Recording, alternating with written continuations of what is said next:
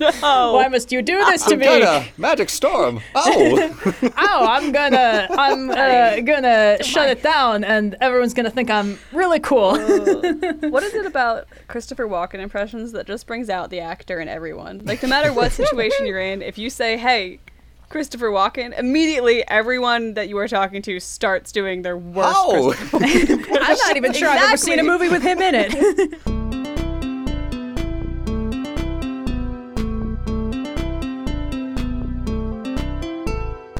Hello, everybody, and welcome to another episode of the Overly Sarcastic Podcast. I am Blue, and I'm always joined by Red. What's up? I have uh, hot cocoa in a very cute mug. Describe the mug. How cute is it? Oh, it's a Pusheen mug. It's a Pusheen mug. The Pusheen on the mug is eating a donut, and the rest of the mug is covered in little pink, blue, and orange polka dots. Uh, and the inside is a pastel pink and also full of cocoa.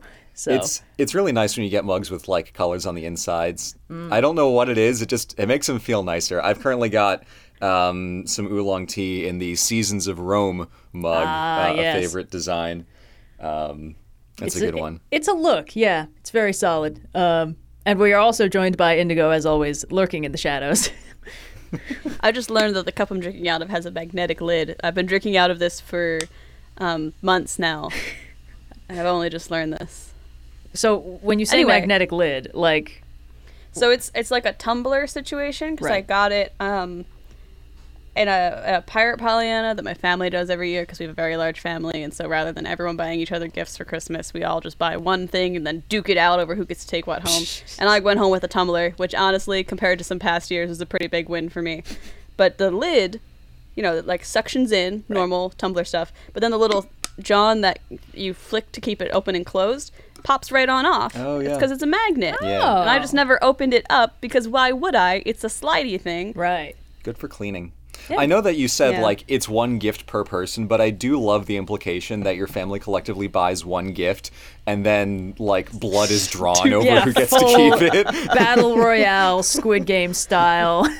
Yeah. We just well, it's my so my poppy every year he buys himself. Well, I say he buys himself. He buys a gift that he knows no one else wants, and then he goes home with the thing that he bought. That's like the real every move. year. It's so funny. It's he's just this like eighty year old man who rolls up. He's like, oh, this uh, niche home cooking device. I'll pick this suspiciously wrapped in the same wrapping paper it's always been wrapped in cube, and just in the corner. Don't mind It's fun. if do. Um, Wow. But that's not what you guys are here to talk about. So I'm going to go on uh, ghost mode until the Q&A portion of the podcast. So stay tuned for that. Stealth Adios. mode. Awesome. Jumping back uh, two weeks, we had uh, we had some videos up on the channel. Uh, one was a very fun trope talk, and one was a video that should have come out two weeks ago. But that's a me problem that I'm going to blame on VidCon. Yeah, I've already well, talked about the backstory for that one. But Yeah, yeah, Red, let's uh, let's talk about the the right hand man. This Yeah. is. This is a cool one because it's tangential to some tropes we've done before, but it is it is distinct in a few key ways. What Yeah. did you like about making this one? I I mean, you know, it was an interesting challenge because the trope of the right-hand man is not self-contained. And there are a lot of tropes that are self-contained. You know, it's like this is a character archetype. They exist in isolation. They can have interesting chemistry with other characters, but it's not necessary to define who they are. The right-hand man, as I mentioned in the video, is unique in how much it is dependent on another character. Um, and there are characters where this is true. You know, if you have a character who's like a satellite love interest, if you have a character as parents or something like that, they're probably not going to be much in the way of characters in their own right. And they are they're basically in the story because of their connection to a main character. The right hand man is a rare case where it's like this character is a character all on their own, and they are wholly defined by their dynamic with this other character. And there is a lot of interesting ways to explore that. But I did, as I continued writing the script, kind of find myself gravitating specifically towards bad guy right hand men. And I think that's because, like, you, you get good guy right hand men. And I was. Y'all are very lucky that I had enough wherewithal to not exclusively use footage from Full Metal Alchemist for this entire video because that whole thing is about like chains of command and the bonds of friendship and shit. Like every other character is a right hand man. um, and it's a it's a good show. Everybody should watch it. But the point is, like, it- when I was trying to work out examples, I was like, okay, yes, obviously I could use Riza Hawkeye, but I want to use something creative. Okay, and then the next one's like, well, obviously this is Lan Fan, but I also want to do one that's not. so, um, yeah.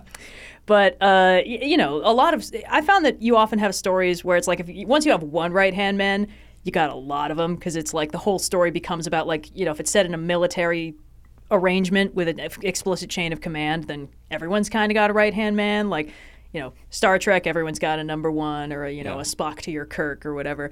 Um, and those are fun, but honestly, where it really shines is the Darth Vaders of the world. You know, the bad guy is right hand bad guy who is probably the actual scariest motherfucker in the plot, and that's just it's so fun. Um, I got to throw in some Kim Possible footage, you know, get rep Shego. Everybody loves Shego, and it's she's a rare case where like the tone of that show is so just kind of generally flippant and comedic that it's like, oh yeah, she's the real scary bad guy. She actually poses a threat, while the main bad guy's off having a slap fight with the impotent comic relief. That's pretty funny. Woo! And it's like, yeah, that is pretty funny. But then you get, you know, it's like she's in the same category as like Darth Vader and like Soundwave from Transformers Prime and you know all this other stuff. Um, so I you know the conclusion I came to in the video that the reason why bad guy right hand men are kind of more interesting is because they can have spicier dynamics and like do worse stuff. Because if it's a good guy it's like we kind of expect them to like and be loyal to each other. But when it's a bad guy who's being loyal that's exciting. And also they they sort of elevate the main villain because the, it lets the villain delegate. And this again, this is a crossover with like another trope we talked about way back when I did a discussion on evil minions.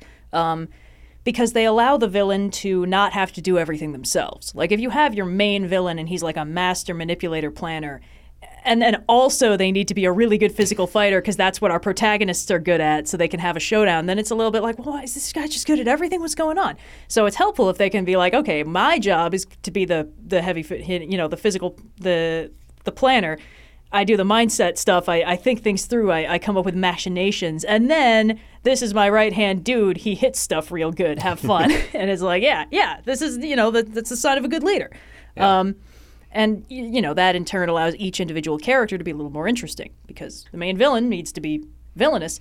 Right hand man can have all kinds of reasons to be on the side of evil. Uh, sometimes they're just bored. Sometimes they have a, a deep seated personal loyalty for their boss. Sometimes it's just, you know, business. And whatever that is, because they are not inherently necessarily bad, you know, they're they're just loyal. Like they can be loyal to a bad guy, but that doesn't necessarily mean that they are themselves a pillar of villainy. And that means that you can do a lot more interesting, nuanced stuff with their character than you can for the main big bad, who kind of has to be, on some level, fairly clear cut, dag nasty evil for the main characters to oppose him like that. So, anyway, and I, I, out of courtesy, I did not use the Stormhawks example that I very much could have. You're welcome, everybody. I, I think a, a couple thoughts are, are springing to mind for me. Um, I I think what makes this trope interesting is that Red, like you said, it's very much about the relationship between two characters. Because just going through previous trope talk episodes, you've had lancers, you've had minions, uh, you've had there was one other one that sprang to mind that I forgot. Um, but eh, uh, you- you've had all those kinds of characters mentioned before, either directly or indirectly. But this is is neat because it really highlights the way that two characters, the right hand man and whoever else, have a relationship and how that that works. And with you know with good guys with lancers, the most that you get typically is that the lancer will snark at the protagonist. But otherwise, it's like you kind of understand implicitly how they're going to act. They're going to be supportive at almost every point. But with villains, either you get a subversion of, oh, you see two villains care about each other, which is interesting, or you have a lot more leeway for how much horrible things they can do to each other, which is also interesting. Uh, and, and I think a really good example of that is one that you showed briefly, um, which was Entrapta in She-Ra, Yeah. who is, you know, starts as a good guy through various plot you know happenings becomes on the bad guy's side doesn't really have a stake in doing evil but is loyal and you know a good companion to the other people on on her team and even goes so far as to develop a personal friendship with the big bad evil guy that Yeah. survives her becoming a good guy again which is super interesting and, and how those relationships can work and operate completely independent of like team borders i thought that was a really cool example um, Yeah. which i'm glad that you included Yeah, no, I mean, Entrapta is very interesting in a lot of different ways. And, you know, obviously the main. The Horde kind of has layers of right hand men, you know, as with Yeah. most military hierarchies. For a while, Shadow Weaver is Hordak's right hand man, and then Catra is Hordak's right hand man, and then it sort of flips, and Scorpia is Catra's right hand lady. But, like, she clearly just wants to be like bros. and uh, when she figures out that that's just not going to happen, she's like, okay. And then she leaves. And it's like, this is incredible. This is exactly what I wanted for her. Um, and there's there's a lot of interesting examples of villainous right hand man dynamics where the right hand man like wants more from the bad guy than they are getting. Um, I used you know Avatar as an example. Obviously, you got Azula, who just wants a dad rather than Ozai, uh, and, all that stuff. One one comment that I, I saw at the top of the list was people noting how Azula's downfall starts when she is betrayed by her, her- gang of her right hand ladies. exactly. Yeah, Yeah. yeah, And an example that I briefly used but didn't discuss in depth because it was another Full Metal Alchemist one and I didn't want to overuse it. um, is uh, one of the, so the the big bad evil guy of Full Metal Alchemist Brotherhood is a being called Father, and his homunculi offspring are named after the seven deadly sins, and they all treat him like their dad. He doesn't treat them like his kids because he's terrible. Um, and each of them have an individually like disparate relationship with him. Greed constantly rebels and goes off and tries to do protagonisty things. Uh, but his most loyal henchman is Pride, uh, who looks like a little kid but is actually a scary shadow monster. He's great. Um, and when he's having his final boss fight with the main character, the main character's like, I can't believe you're still so loyal to this guy. He did this thing that really damaged you, and then he just left you because he doesn't even care. and Pride is like, Why would he? He's only my father. Wait, shit.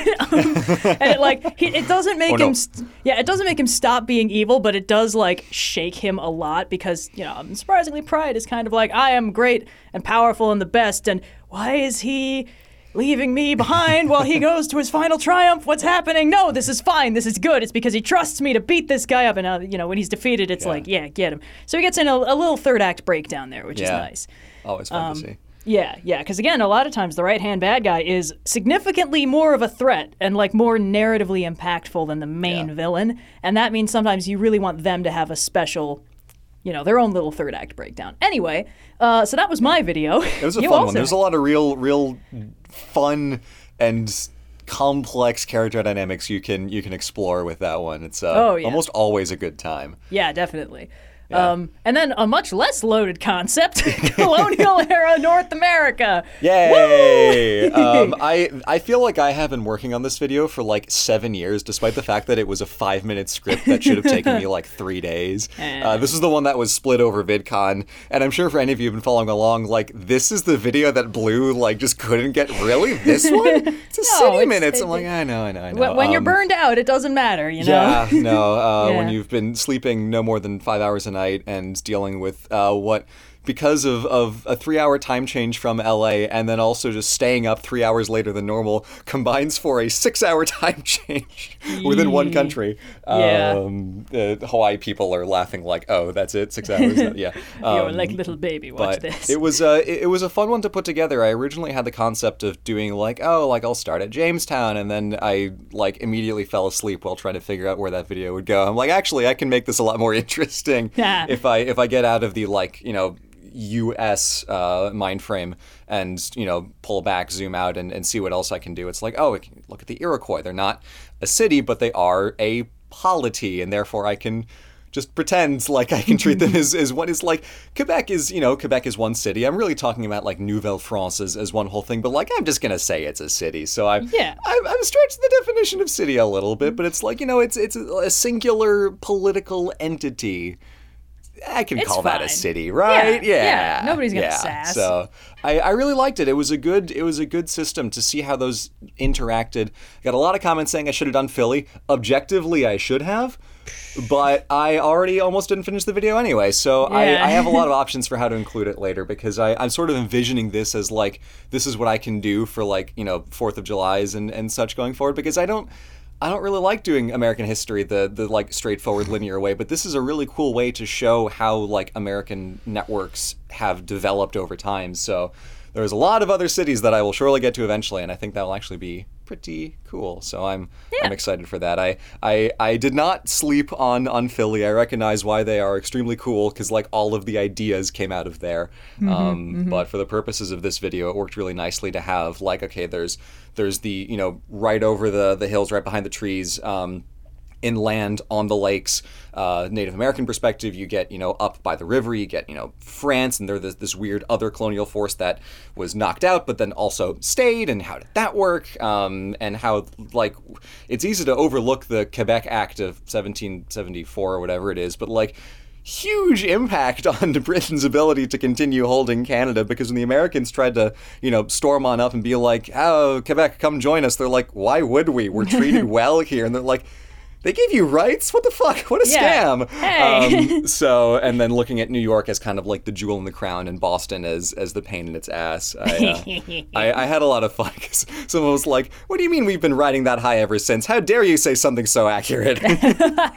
so it, it was good. It, it was nice to to see how it all it all blended together, and I, I liked getting a, a look at it. I got some people saying, "Oh, you're harping on colonialism too much." Got some people saying, "Oh, you're not harping on it nearly enough," which makes me feel like I landed in the right spot. Oh uh, man, it would be so so weird, you know, to talk about a concept like it fully reshaped the entire global landscape and strongly determined how every country in the world interacts with every other country.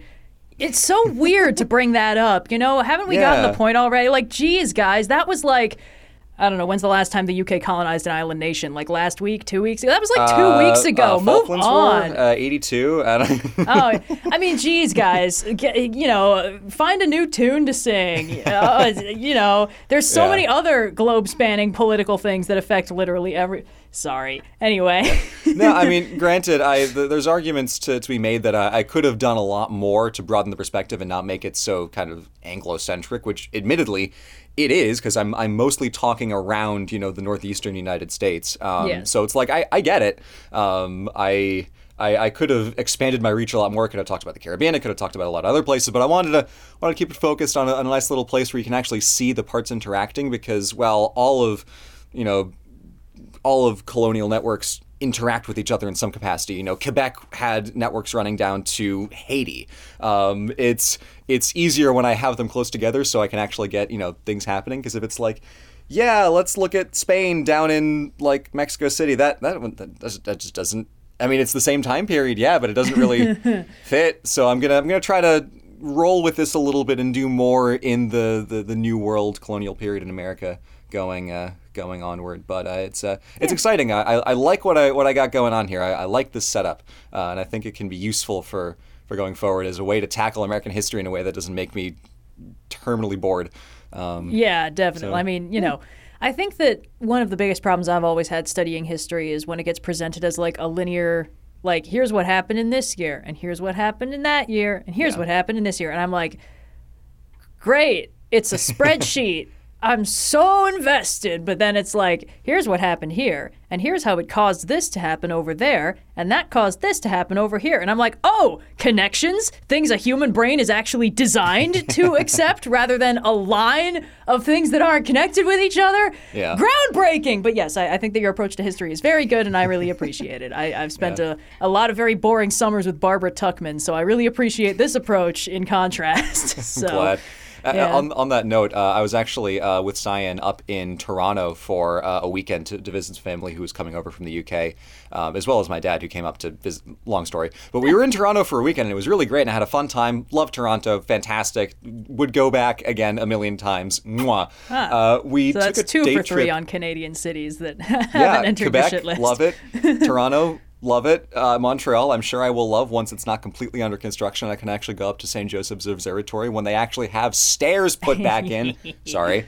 Um, we were on this tour down to Niagara, and the tour guide was explaining like Canadian history in the driest, most boring way. And even I was ready to fall asleep. I'm like, oh, okay, I get it. I get it. Yep, pain and suffering. Um, so yeah, but uh, it was it, it was a, a good one. Um, I say that I think all the time. It was a good one. Quote Blue every podcast ever, but I, you it know, was. there It are was there are some stinkers, just not a lot. I think usually, so. like you know, we don't tend to realize a video isn't up to our standards like the week after it goes up. You know, like we we don't tend to be like. I hated it the minute I uploaded it, you know? so by the time we do the podcast, we're like, yeah, I liked that. And then, like, maybe six months down the line, we're like, But no, this I one did was good. actually. Uh, we'll, we'll want to pivot off, but I did have one video where, as soon as I uploaded it, I'm like, "No, this one was bad." It was my Machiavelli History Makers. That video w- was a, a cursed production. I just it, nothing was seeming to work right, and even after I uploaded it, I'm like, I could have done that better. But anyway, uh, on the Anyway. subject of other videos that we like, uh, we're doing some more uh, channel recommendations because we had fun with it last time. We hope that you all enjoyed it as well. Yeah. Uh, Red, who are we recommending that our audience check out this week? Yes, uh, it's a channel that you actually got me watching in the first Yes. place. Uh, Rybonator. Uh, he does resin casting dice, uh, and he also does some D and D miniatures, painting stuff like that. Uh, resin casting dice boxes. Uh, it's just it's very fun. Uh, it's produced a, a it's put a sort of Damocles over my head for how long it'll be before I actually start trying to do resin crafting myself. It's going to be a nightmare, but uh, he does a lot of very fun little videos about that. Um, and the specific video we're going to recommend is one where he uh, does a DIY uh, like swirling glitter die, where you make a die that has a like pocket in it that has a liquid glitter substance, and then it, it like shakes around when you like roll it. I have no idea what it does to the actual like weight distribution of the die uh, and how well it rolls, but they look incredible. And he's just got a very fun, like, chill tutorial style. You know, Yeah. he'll describe, you know, we're going to do this, we're going to put this in the pressure pot, et cetera, et cetera. Um, and it's also just funny and like just really chill educational background noise if you're interested in any sort of you know resin crafting and Yeah. such like uh, or it's, dice it's very aesthetic and just very pleasing to listen to. Great channel. Uh, I have binged several of them uh, in a row. It's just like let's just watch like a million dice get made. But yeah, other than that, we have a couple announcements uh, to get onto. One is um, actually it's the only announcement to get onto, which is that. Uh, Rolling with Difficulty's got uh, some more episodes coming on up, right? Yeah, we're still in the middle of season two, so uh, episodes are going up every Friday. Uh, definitely Yes, check them out. The one that uh, goes up this week is especially fun. So Especially fun. stay It's the tuned. middle of the season. It's our fifth episode out of ten for this season. Nice. So And we've survived thus far. we've we've Yeah. got some fun stuff coming And at you. Uh, they're also on YouTube now, right? In addition to your yes, podcast platform Rolling with choice. Difficulty is available on all fine podcasting platforms and YouTube. Just search Rolling with Difficulty, and it will be the only thing that pops up because I did a lot of research into the name before we named the podcast to make sure that that was ha- possible. Oh yeah. Um, SEO. SEO baby. Yeah.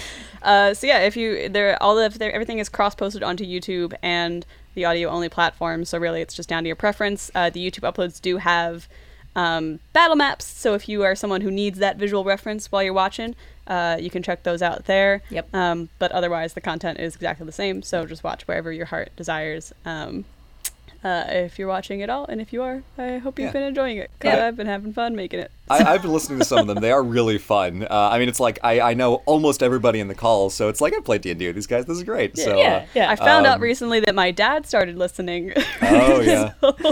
so he's been giving me feedback uh, on season one um, this week. So that's been that's been fun. My dad uh, has also been listening through at his own pace, uh, and he mentioned um, that uh, one of the existential large-scale antagonist we've been dealing with was the subject of like a, a joke in Dragon magazine, like way back in the day, where like she used like evil mushroom pizzas to try and anyway, great yeah, stuff. yeah, great stuff. Yeah. um, um, that's sort of the beauty of D and D is it's been around so long Yeah. that every possible existential threat is probably been made into a joke at some point. So no matter how messed up y- you think your characters are gonna get, just know at the end of the day there might be a pizza joke in there somewhere. Yeah. Everyone So- else is like first time.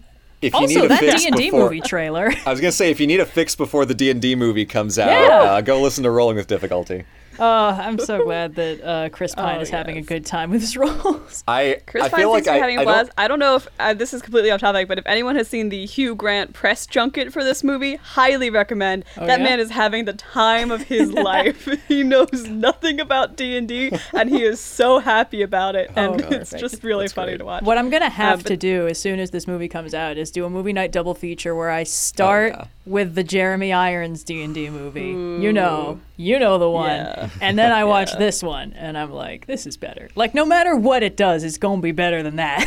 so fingers crossed. Exactly. It's accurate. But I think I've gone that's, on uh, record for how that's much I love Chris Pine, so I'm very excited for this movie. oh yeah, yeah, he's yes, I mean they said Chris Pine Bard, and they had me. Like I don't even. I, nothing else in the movie matters, even though the rest of the cast is great. It's like I'm like, oh, My Dagony hope- 2.0, baby. My hope is that the dynamic they have is similar to the one in Leverage, as they are clearly doing some form of a heist, and he's playing a mastermind of some ilk, and it's like, yes, yes, Give me the fun dynamics, but also please be good Um, because I worry.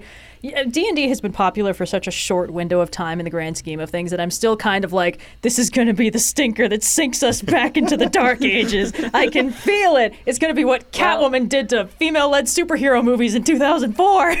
Well, So- hopefully that doesn't happen. Yeah. And if it does, Rolling with Difficulty will be there to try and pull us back up with the raw strength of podcasting. But that is an announcement for another day. yes. Yep.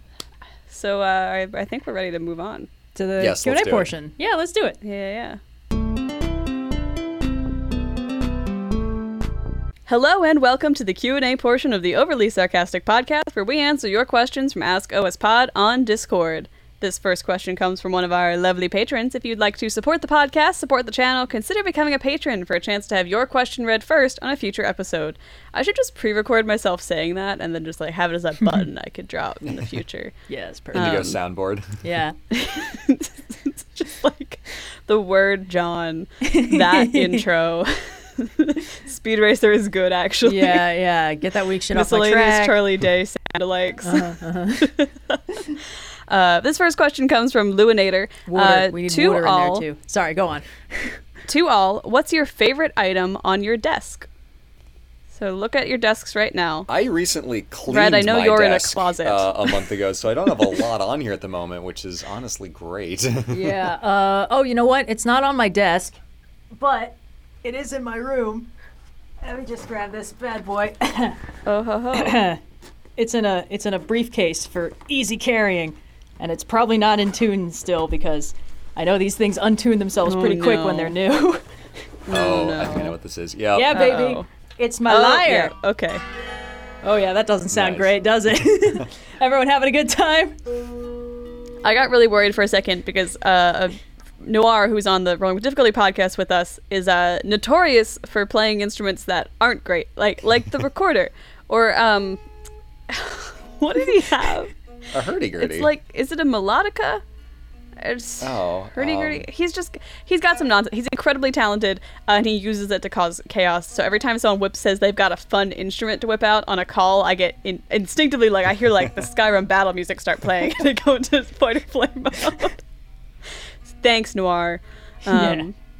What about you, Blue? What you got on your desk? Um, so I have stuff like you know I've got some some trinkets and things like you know minis from old D and D campaigns, some some bits and bobs from various travels. Um, I've got some little little bronze sculptures that I got from Greece, couple Lego sets I designed, um, a a ceramic uh, cat that I painted as Cleo for when um, all of us actually were, were out doing uh, pottery painting yeah. for the day before Cyan and my wedding. Uh, I got a little little tiger and painted a Cleo, which is Yeah. great. Uh, I got some some other little, little bits and, and bobs from various places, uh, including a, a very small Etruscan boar vessel um, that Cyan got. Oh, yeah, she didn't realize one. how small it was. It is very small. um, yeah, uh, I don't know if I could point to any one thing. Um, I really like my bookshelves, but that's not on my desk. Um, no. yeah. By I- definition, not on your desk. I like the fact that I have a, a very open space to work on because I used to have like shit everywhere on my desk, but now it's just like Mm. I have this this marble contact paper so that my wood desk looks like marble, and I've got a nice like felt mat uh, that I put on so that I can like have my laptop on there, have my microphone down, and it's just like it's nice. It's already kind of soundproofed and stuff. So I uh, I have shelf space with with little trinkets and knickknacks on it, but then my desk is empty, which is great. I hope everyone's enjoying Yeah, my I s- poor rendition of Bloody Tears over Just the here. occasional note that comes through gets picked up. Um, yeah, I my, all my favorite stuff in my desk is probably all of the technological elements, which doesn't really qualify as like a little knickknack. Like my microphone is on my desk with my boom arm, and I do indeed I love her dearly. Same thing with like my Focusrite and now my Mac, and I'm just like these. This is my entire livelihood within like three devices. Yeah. So those are probably my favorite thing on my desk. But also I have a few plants that I really like. Um, got like a prayer plant and a um, money plant. Um, Red, now I just want to Ooh, watch you know what? Castlevania Actually, again. I have God an damn it. Yes, my plan is working. Subliminal favorite thing on my messaging. desk currently It's a candle. It's themed after Dionysus, and it smells very strongly of wine. And Hell you can smell it even when it's not lit. So it just makes That's the great. whole room smell like wine constantly. It's solid. It's um, s- candles by Circe on Etsy, but they're solid. I've got other ones from them before. They're all like themed after Greek gods. They're neat. That is cool. Plug. That's very cool. Yeah. Uh, but this next question uh, is for Blue from Swimming Buttress. To Blue, you mentioned that you like not only domes but arches as well. What's your favorite arch?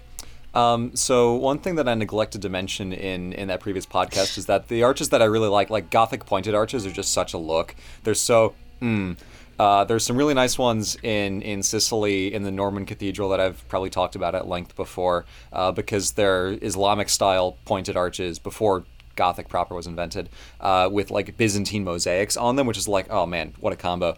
But the arches that I probably enjoy the most, I've I've talked about uh, in Venice in the Doge's Palace. There's a double colonnade of on the bottom layers rounded arches, and on the second layers pointed arches. And I explained it better in the video itself on the the the history summarized to the Doge's Palace. But those ones are really nice um, because like thematically it works very well. Aesthetically, it, it looks really nice. Um, I don't know if I could point to one arch that I really like because usually they, they come in sets. That's kind of the way that they work. Well, okay. what are your Uh, thoughts on the Arc de Triomphe? You know, It's good. The big one. um, it's it, it's a little too big. I think it, it it's it's kind of out of place. Like it, from above, like it looks it looks great. You know, it, it fits. It, it, it works well enough. But it's it's a little oversized for purpose. I think it's cool. It was impressive when they built it, but it's. eh, It's a little unwieldy. And granted, like the last time I was in Paris, I was very small. So I don't know if my thoughts would change seeing it from like actual eye level now. But Arc de Triomphe I, is good. how The short idea do you that think you the Arc de Triomphe That is? much smaller as a child, somehow achieving human height has made. Yeah, when I remember seeing it, I was like, wow, this is a little too big. Just a little big. You know, like Yeah. six foot something. yeah. Uh, great. I gotta Uh, put this this away, next- or we're gonna just have nothing I can't wait to edit this episode. It's gonna be so neither. easy breezy. Is this a new Uh, record for just like completely losing the thread and like reducing Hey. questions to let me give you six been- half answers? They asked me about accessories. task. How was I not supposed to break out the liar? We've been relatively uh, on on point, and we'll continue it with this next question from the Lonely Ghost. Get in the case. To all, you suddenly find yourselves isekai'd into the last piece of media you consumed. On a scale of 1 to 10, how screwed are you, and what do you do? So, this question is twofold. What was the last thing you consumed, what last piece of media you consumed? And if you were isekai'd into it, are you screwed, and what are you doing? I've been watching almost nothing but old Mystery Science Theater 3000. so I just end be up. Living it up. It's great. I just end up on the satellite of love with a bunch of robot buds watching bad movies. It's basically Tuesday, only I don't have to work. That's good. That's good. so, uh, Red's fine. I'm in Lego Star Wars. I'm having the dream. I'm Oh, I'm fantastic. What are you doing in Lego Star Wars? Like, 'cause basically, just, just you're in Star Wars, but you could build Um, stuff easier. Assuming I'm I'm me and not like isekai into being like a chosen one Jedi or some bullshit, uh, I would probably hang out on Naboo or Coruscant. But if I'm a Jedi, I'm gonna go do like Jedi things. I'm in the prequel era, obviously, because like Yeah, that's yeah. just the most fun most one. fun one to live yeah. in, yeah. Um, in in the reg in the OT, everything is shit. In the sequel era, everything is shit, but in a different way. Yeah. Um, that casino was looked pretty fun though. Like if I had fuck you money, I'd go to that casino no, the casino's supposed to be a wretched hive. what are you doing, man? That's there to Every- be about how capitalist excess is wrong. Yeah, but every other planet in the sequel trilogy was boring as shit. Well, most of them did also get blown up, so like. Crait, I liked. True. I liked Crait. Crait was a look. That was Which pretty one was cool. was that? The salt planet? Salt Planet. Yes. Hey, yeah. hey, where the, the one redditors come distinct from. planet aside from Ahch-To, which is just like four islands. Like, okay, great. What are they going to come up with next? Uh, sorry, I'm going to go to the Star prequels. Wars I'm going to hang out. New Zealand again. Uh, yeah, I'm, I'm gonna go. Or actually, no. Ahch-To was in Ireland. It doesn't matter. I'm gonna go to the prequels. I'm gonna be hanging out in Wasn't that with all Naboo. the Just like fucking fantasy like Como. I'm having a blast. Per- okay, so we've got the not too distant future. We've got a galaxy far, far away. Where are you, Indigo? Last night I stayed up until like three in the morning trying to continue my quest to catch up on One Piece. So I guess I'm a pirate now, Ooh. statistically. that could be fun. I mean, that could be fun. yeah. the the thing is that that is so that universe is so wide and expansive, and there is such a range of quality of life that I am either totally fine or so deeply screwed. And there's like it could be any it could be it entirely depends on what I get isekai into. Perfect. Um, I'd like to be a pirate, but yes. at the same time, there's a lot of bad pirates, so maybe not. Who knows? So specifically a good guy so pirate. many options. I see. the Specifically a good guy difficulty. pirate. Right. Um, and you wanna you wanna be someone who's got a power of some kind, right? You want to eat like a devil. Yeah, fruit, you need one of them sort fruits. superpower. So I gotta. Yeah. I think what I mean I need to do is I just I get isekai in. Um, and I immediately make my diet exclusively fruit, and I just try and eat every fruit I find until eventually one of them gives me a superpower, Don't the and then I figure it out weird? from there. Like, isn't it? I mean, they do, but in universe, some people seem to just kind of be like, "Oh, fruit, that's fine. I'll eat this." Is One Piece a conspiracy by Big Fruit to make people eat more fruit? Is this some Uh, you like know. Sanford Dole bullshit again? Oh man. I'd say yes, but every time I see like a TikTok where they're like making like a Gomu Gomu no Mi in real life, they just shower cover an apple in fondant, so maybe not. Oh, God. it could go either way. And no, they never look. I'm like the artistry, like it just molded out of clay at that point. Like yes, it's edible, but God, at what cost? I mean, you know. yeah. That I always feel like you kind of got to match the texture of the frosting with whatever's underneath it because, like, Mm-hmm. if whatever's underneath it is too soft, but the frosting isn't, then it, the whole thing just collapses. And if it's, you know. If it's too hard, then the frosting just kind of scrapes off it. And it's like fondant on an apple. I cannot think of a worse combination of textures. It's like you got like a not like my a favorite. like a Play-Doh-y clay thing, and then you have a crisp, juicy substance underneath that. like the minute you bite into it, it's gonna start getting melty and weird on the outside. Yeah. Whatever. Why am I, said, judging TikToks I haven't I don't seen? know. as we all know, it is a cardinal sin to critique things that you have not consumed. We're not doing this again. Anyway, we've got. I'm gonna be uh, salty about this for the rest of my life. Doing her day job, but now in space. Yeah, with robots. with with robot Blue buddies. Doing his dream job, but now in space. Being a with Jedi, yes. Uh, and I'm a pirate. On the Grand Huzzah. Line, baby. On the gr- yeah, I'm trying to go be the pirate king. I don't want to be the pirate king. That's too much work. Everyone's trying to kill you if you're doing that. I don't want to yeah, do that yeah, shit. yeah. No, no, no. I'm, I'm staying in my lane. Is what I'm doing. Um, but anyway, this next question comes from Yeah. uh, Viridian. To all, I'm currently working on a cosplay, and I'm wondering if you've ever cosplayed. If so, what character? And if Not not, well. would you? It's been a hot minute. have you minute. guys ever dipped but in? Yes, yes, uh, I have, and I'll tell you why. Uh, it's because I was exposed to It's conventions before I was exposed to Halloween.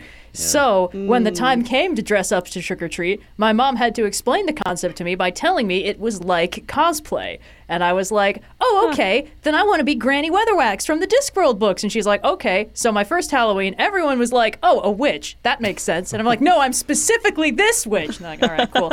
Um, Yeah. And that was just like my MO for like the first, basically almost every Halloween I did, there was a character that I was.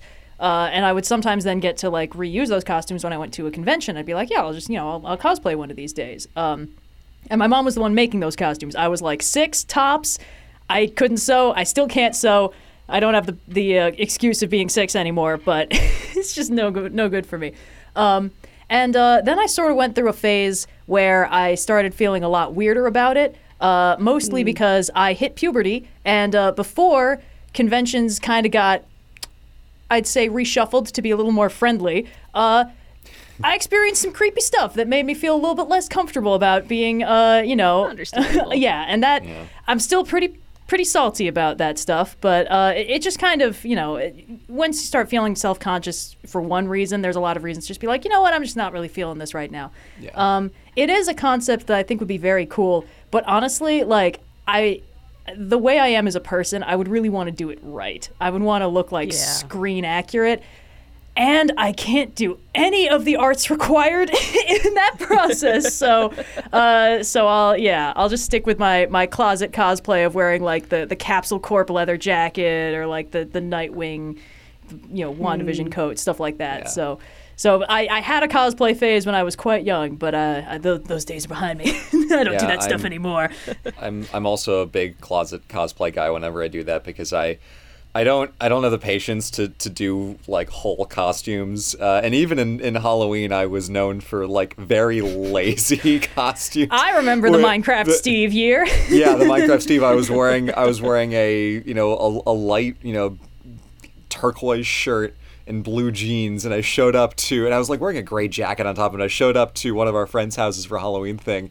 And I don't know Red if it was you or someone else like, "What's your costume?" I'm like, "Oh, uh, took off the, the jacket. I'm like, I'm I'm Steve from Steve from Minecraft, Minecraft. and everyone's like, okay, great. And lest we Cool. forget, it was Halloween at the time. Everyone it- else it was. was I was a Halloween day. pirate that year, Yeah, obviously. I, I, I just fully must have like skipped part of that process, and I was going like, oh, I'm gonna go hang out with my friends. Oh, and it's Halloween, Yeah, right? I need a hang out with my friends to pass out candy and control the giant spider. Oh, right, Yeah. for Halloween. How silly of me. Yeah. No, never Oh, cosplayed well. Never done it well. Eh, I've never specifically gotten into cosplay, but I love making costumes, so I just channel all of that energy into Halloween and the Ren Fair. Um, I just before we started recording was showing Red and Blue my Ren Fair uh, machinations for this year. Um, I've done some characters for Halloween in the past, like I did Kate Bishop. That was pretty much her com- Yeah. Matt Fraction um, comics run outfit, and uh, I did Sam from Danny Phantom one year. That was pretty good. But like, I I think the problem is I know that if I let myself get into cosplay, I will never sleep again. And I I just I can't. I just I need time to be a human being, and I don't have the time to get into this. And also, I hate wigs. They make me really like. My, Mm. I just get. I just hate them. So I'd have to cosplay characters that are also um, medium length haired brunettes, uh, which means I could cosplay Bucky Barnes or Avalanche from X Men Evolution pretty much exclusively. I'm still rooting for the Columbo idea. It's easy, cost effective. oh yeah. yeah. Well, we're doing a closet cosplay. I already own a trench coat and a button down. I got Columbo. there we go. and loaded, yeah, baby. Yeah, yeah, easy. just am Italian. So Yeah. I got the You're already like 85% of the way there just regularly. yeah. oh, Um, man. No, it's cool hobby. Seems fun. Yeah. Respect I- the people who do it well. Yeah. Big respect also- to people yeah. who just like make costumes that look like I. I know this is all like fucking foam and into it. cosplay, but this this looks perfect. You did great. Yeah. One of the only it's things super that I respect TikTok for has been providing an outlet for all those people who just have Yeah. cosplays lying around and giving them a reason Mm-hmm. to get all dressed up all nice without having to go to a convention or whatever and just be like, I'm going to do a silly dress, uh, like dance, dressed like the Onceler. It's going to be great. It's like, yeah, yeah, live your dreams, Yeah. man. So, It's super cool. yeah. Um, one of my benchmarks for the success of rolling with difficulty was if we ever got any cosplayers, and we already have, which has been so Really? so Wow. cool. Yeah, Yeah, yeah. there's been a, there's been a ha- handful of folks popping around doing uh, some cool. some really cool stuff. cool, So yeah. thanks guys, it really really That's incredible. hit the success mile benchmark. uh, we got more questions to get through let's before, before we get stuck on this forever. Um, this next question is from Bill Vusai. To Red Aurora question: Who would play your characters in a live-action adaptation of Aurora, or Oh, dub them in an animated version? So Oh, cast no. your cast your characters. Tell us who your dr- who your fan cast is. Red. Well, here's the thing. Everybody always asks me this, and I understand why. It's a reasonable thing to wonder. Like, oh, you know, uh, these are all different characters. They're all different people. I wonder what they would sound and look like in real life. The problem you all have to understand is that in my head, everybody sounds like me. I'm the one writing them. I do all their voices. I have conversations with myself in character on the regs. They're me in my head. They don't sound like anybody else.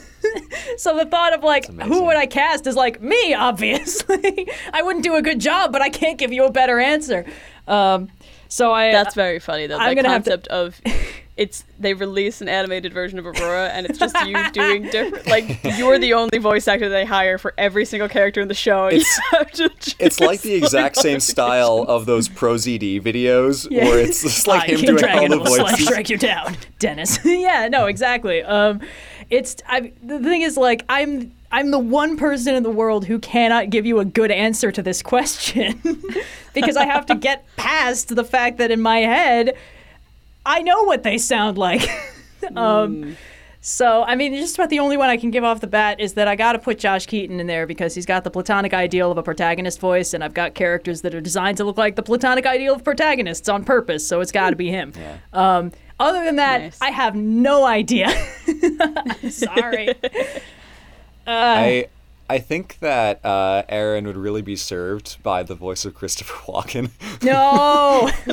Oh, Why must you do this to I'm me? gonna magic storm. Oh, Oh, I'm gonna, I'm uh, gonna shut it down, and everyone's gonna think I'm really cool. what is it about Christopher Walken impressions that just brings out the actor in everyone? Like, no matter what situation you're in, if you say, "Hey, Christopher Walken," immediately everyone that you are talking to starts doing their worst. oh. I'm not even sure I've ever seen a movie with him in it.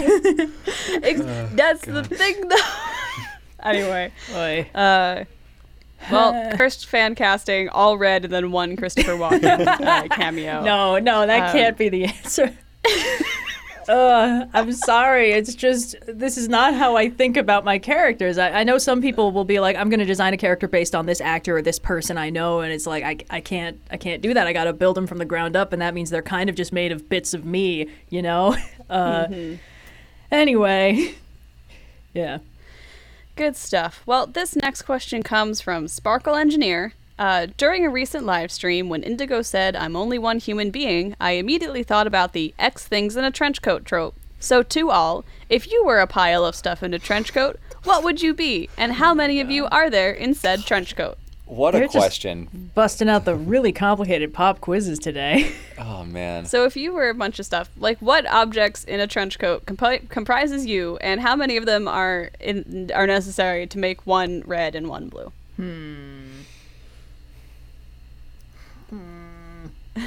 I feel like like just a pile of rambunctious dogs. Not all the same kind of dog. There's like different dogs for different things. Um, nice.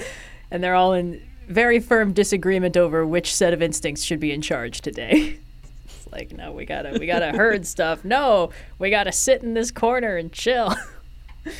um, and I'd say like minimum three, but probably closer to six or seven.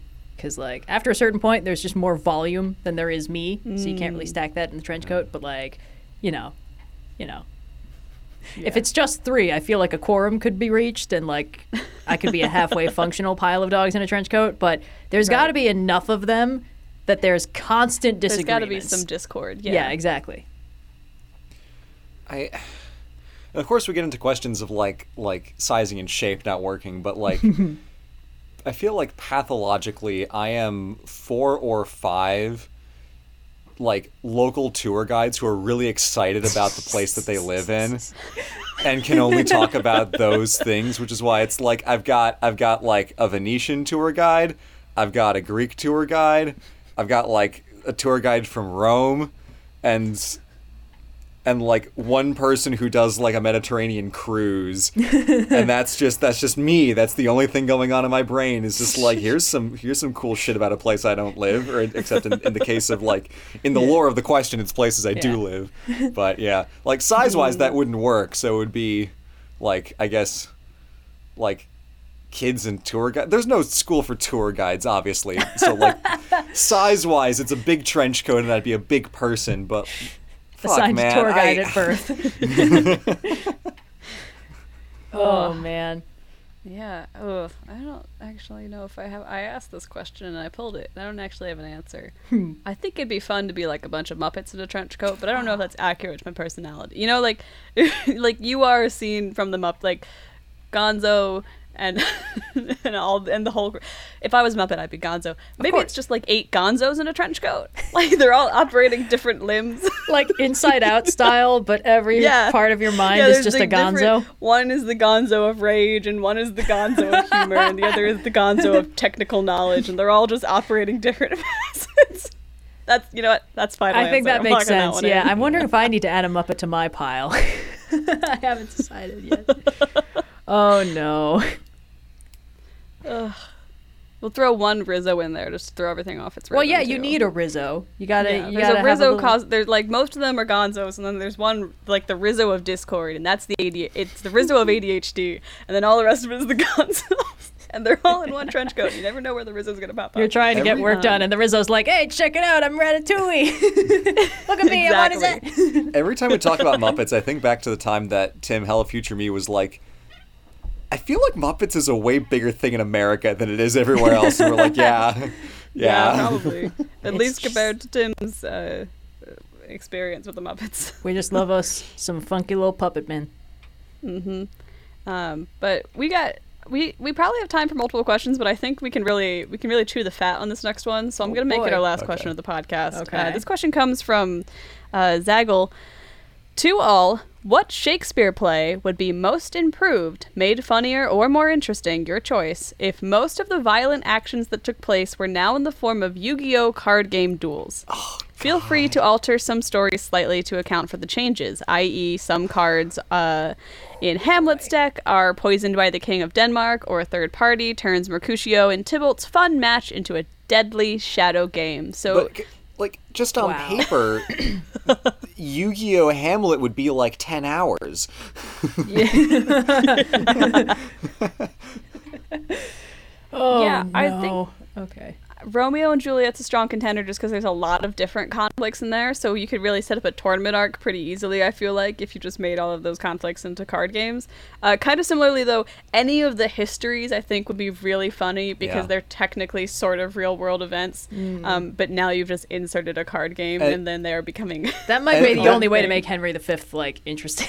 And that's contiguous with Yu Gi Oh! lore because every famous True. event was decided True. by a game of duel monsters. Right. Yeah. So obviously, uh, Uh, Henry or Richard III had the Millennium Ring, which is why he was evil. Mm-hmm. exactly. Yeah. Exactly. As we all know. My kingdom for a monster reborn. Yeah, I was going to say my kingdom for a blue eyes white dragon. yeah, that too. Oh man, I mean, Romeo and Juliet is a good one. I also just find it very funny and how much longer it would make Romeo and Juliet because a lot of those fights are real brisk. Like Paris mm. is like, "No, Romeo, I won't let you go in here," and he's like, "All right, come at me, bro," and then he kills him, and then he just moves on. But of course, you know, we got to make that like at least three episodes. Two decks, both alike in challenge rating. Oh God. okay, all right. I think we're in an agreement that Romeo and Juliet would be city. made funny, but in like a very predictable way. Um, Yeah. I think that would be pretty standard stuff. I, I feel like the one where it, it would integrate the best is actually the Tempest, because Hmm. Prospero is a wizard. yeah, Clearly, that's just the duel island arc it's again. yeah, it's Duelist Kingdom Island arc. again. yeah. okay. Mm, That's very true. Yeah, and in that case, like everyone else is sort of like you know play because he kind of has the the shipwrecked guys like doing stuff, uh, and Caliban is like the the the third party that's like messing stuff up and and being weird about it. And probably has the Millennium Ring too. You know how it goes. um, I, th- there is one of my favorite lines in, in the Tempest is when Prospero is telling the, the, the couple whatever their names are like sit there a while and talk. It's like sit there a while and talk and don't bone. Uh, I find it very funny if like like fucking um, like Ferdinand I think like pulls out a, a like a, a deck of cards and Prospero's like up up up up up sit and talk. Don't you play that bullshit. It was like as if it's like you see the like playing Yu-Gi-Oh off screen. Prospero's like hey yeah, cut that out. Sit there a while How does and duel. Julius Caesar work if they have to kill Caesar via shadow game? Like, They're just what flicking if just cards at him. They're no, no, Shadow cards. Game, definitely. Uh, okay, uh, there- okay. As we all know, in Yu-Gi-Oh! 10th anniversary movie Bonds Beyond Time, uh, Yes, we of see how a tag team duel with three people can work, uh, where the Mm-hmm, bad guy takes the turn every other turn, and e- then each of the heroes gets one turn. So it's it's very unbalanced, but that's how they do it. So obviously. In Julius Caesar, each member of is it the Senate that kills him? Uh, It's the they, Senate, yeah. Right. They each get a turn, and then he gets a turn, and then he- they move on to the next one, and they just wear down his life points uh, over the course of like probably two hours. Uh, and then Brutus finally gets him with like a like a fusion summoned like You've ridiculous. my trap card. yeah, Ides yeah. March. yeah, exactly. A trap card, and just you know takes him out, and then we get a tu Brute that falls Caesar, and then uh, of It'd course be funny what if we it's like it's been like ten hours and then Brutus shows up and he's like, "And you? Oh my God! Can I just die already?" For God's sake. Uh, and then, okay, but also, I think we need to make it so that Mark Antony's speech at the funeral is somehow also a duel. Like, I don't really know how this would work mechanically. I just feel like it's necessary that like the equivalent of you know his his like innuendo in speech of like oh but Brutus says he was ambitious and Brutus is an honorable man. He's just like pulling out card after card for his ridiculous combo like and then I'll fusion summon this and then I'll pendulum summon that and then I'll use this magic card to stack it and Brutus is an honorable man. Um, this also gets to the question then of like all of those early 2000s Shakespeare adaptations. Are they just like the GX to Oh. Shakespeare's original God. series? Like, like she's the man, right? Yeah. Or is- does that mean that now, like every time they're playing soccer in that movie, they're actually whipping out card Yeah. decks? Yeah, she's like, "There's no time for this," and pulls her hair out of the ponytail so everyone can see she's a girl. And then she like just plays cards as normal. They're like, "Wow, she's incredible!" Whoa! Okay, all right, let's see. Is. Yu-Gi-Oh GX the the school one? Five Yeah, Ds that's is the with one. motorcycles, Five right? Ds Ds is is the card cool games on one motorcycles. that I've heard Yeah. is actually I, good. GX has one of the funniest dubs I think I've ever listened to, um, which is impressive because it's coming off the tails of Yu-Gi-Oh! the original series. Yu-Gi-Oh! the original Um, series had a lot of heart. And it had its dumb moments, but it also had its cool moments. And then 5Ds was, or sorry, GX was like, hey, you know what GX would was like, really "Hey." make this work? Fewer stakes. yeah. And then 5Ds was like, it's the apocalypse. Everyone's super badass and cool. We all ride motorcycles. Capitalism is the true evil. There's Nazca line demons that we're fighting. And I'm like, holy shit, who allowed Mm-hmm. I think Yu-Gi-Oh to be have been, cool like, again? Two other series after that, but I stopped keeping Yeah, up with the Yu-Gi-Oh! Zeal after or Zexal. GX. Zexal. Brains, That was I think. the tail end of my Yu-Gi-Oh! youth. I Their hair just kept getting stupider, and that kind of bugged me. It's like I get that the thing is like there are a lot of art styles where it's like okay, you can draw that, but that doesn't mean it actually makes sense. That's fine. And in Yu-Gi-Oh, it's like okay, some of these characters have hair that just fully doesn't make sense. And then after that, they were like, we can't have any more Joeys or Tristans or even Tayas whose hair kind of makes sense but also kind of doesn't. No, everyone's got to have hair that looks like a bike helmet. it's just got spikes sculpted onto it. And that annoys me because that means that you can't draw them in any art style that isn't the original one because you can't make the hair make sense. Anyway, Yeah. that's my personal beef with the later Yu-Gi-Ohs. Which Shakespeare Yeah. plays would be better? I feel Which like we've reached a lot of things that are like funny but don't quite don't quite synergize as well as they. Yeah. I mean, it's got to be I d- Macbeth though, right? Like I mean, come on, there's so many murders and not just murders, like actual fights. Like it's not I- just they fight the and whole he dies. like mythic element of the witches too does sort of like if you just change that yeah, they're just the harpy ladies. Just harpy pop la- those out. Imagine, imagine a version of the prophecy scene where when they tell Macbeth he's going to be king, they give him some like super powerful card. Yeah, a god like, card. what's that, um, yeah, what's that a chick who shows up at the that eats wings. museum in all the arcs and is like, here now you get the god cards. Yeah, Um, so we give him Obelisk yeah. the Tormentor, and then we give Macduff Slifer the Sky Dragon. um, Slifer All right. is so cool. This is really all. this is all coming together, and uh, I guess Banquo has like the Wing Dragon of Ra, but he can't use it in the duel because it's actually really finicky. I have a I have a whole deck built around it. It's a huge pain in the butt. Um, I uh, just showed my ass on how much I actually know how to play Yu-Gi-Oh, but that's fine. We're going by like show rules at this point. You know, it's hard. You gotta have a lot of monsters on the field because like, you know, his tribute them to attack points it, are 'cause it's determined by so like high what you can level, sacrifice and yeah, how many life points you're willing to Yeah. feed it. So you got to build that up really for like ages and ages with magic and trap cards. So basically, once he gets ambushed, he's like, I don't have time to use my my winged dragon of Ra uh, specific deck, and I don't have any other good monsters in here. So that's how he gets taken out. Um, so yeah, so Macbeth has both of those at that point. He's got I've got Hmm. two god cards. Nobody can stop me. No man of woman born, etc. But then what's the prophecy then? Like, what's the Dunsinane shit that, that ends up happening? Yeah, I guess Because Macduff's we, we have to have some like like some kind of monster that like there's like an early setup and then you get some crazy summon like 10 turns later. I Oh, don't it's- know it's enough like about a- Yu-Gi-Oh cards to no, do this. Okay, so well, t- what the- Exodia is the one where if you assemble all of it, that's like the OG Yeah. big bad. You know, like I mean, Macduff using Exodia kind of works, but I also feel like the the thing with the Birnam Wood to High Dunsinane Hill, et cetera, et cetera, you can get that with a field card, uh, which adds like a general effect to your Oh, side yeah. of the yeah. Um, so it could be some kind of like this buffs this specific kind of monster and adds an effect that, that you know Yeah. doesn't. So so that's that's what Macduff has on his side. Uh, and of course, I think it's important that while they are having this duel, other people are actually like fighting, but they are actually fighting in one-on-one duels outside. Um, Yeah. like they meet across It's the like- battlefield, and it's like, all right, you, let's go. Yu-Gi-Oh is nothing if not a massive series of tournament arcs, and so it's only right that basically every large-scale military action in Shakespeare then becomes its own smaller Yep. tournament. Yeah, yeah. Everyone else is just not competing in the big leagues. jumping back to the um the historical plays because there's a lot of like palace intrigue you know like uh, hallway stabbings and stuff like that like you see like two characters in some like you know henry viii part one or henry v part one or some nonsense where like some character walks up to another one and is like i'm sorry lady such and such it's time to duel and then you know, like that's the dramatic betrayal as someone pulls out a deck of cards in the middle of a hallway yeah, that's the thing. You can't just Yeah. stab anybody. It's always got to be a whole thing. yeah Mm-hmm. oh man. Well, like I think what we've landed on is like, sorry, Blue. What do you got? I was gonna say when um when Hamlet's killing Ophelia's dad, he's like fumbling for his cards behind the curtain, like shit, shit, Yeah. where are they? oh, my starting hand doesn't have any monsters in it. Ah! yeah, he just gets one shot Yeah. basically. Yeah, Yeah, he's like, oh, my, my deck is far too based on spells and traps and, and, and like buffering the few mon- monsters I have, and I didn't draw any of them in my starting hand. Hold on, let me discard and redraw. it's like, oh no. Um, Ugh. Yeah, I and think instead of being on is, actually mad, um, Ophelia's just like reciting rules to future versions of Yu Gi Oh! that nobody understands yet. And she's like, and then I'm going Yes. to synchro summon, and they're like, oh, the madness has taken her. and if I play this fusion card, synchro Or what? worse, Ophelia's like, I've seen them do it like this in the show. They're like, nope, nope, kill, dead.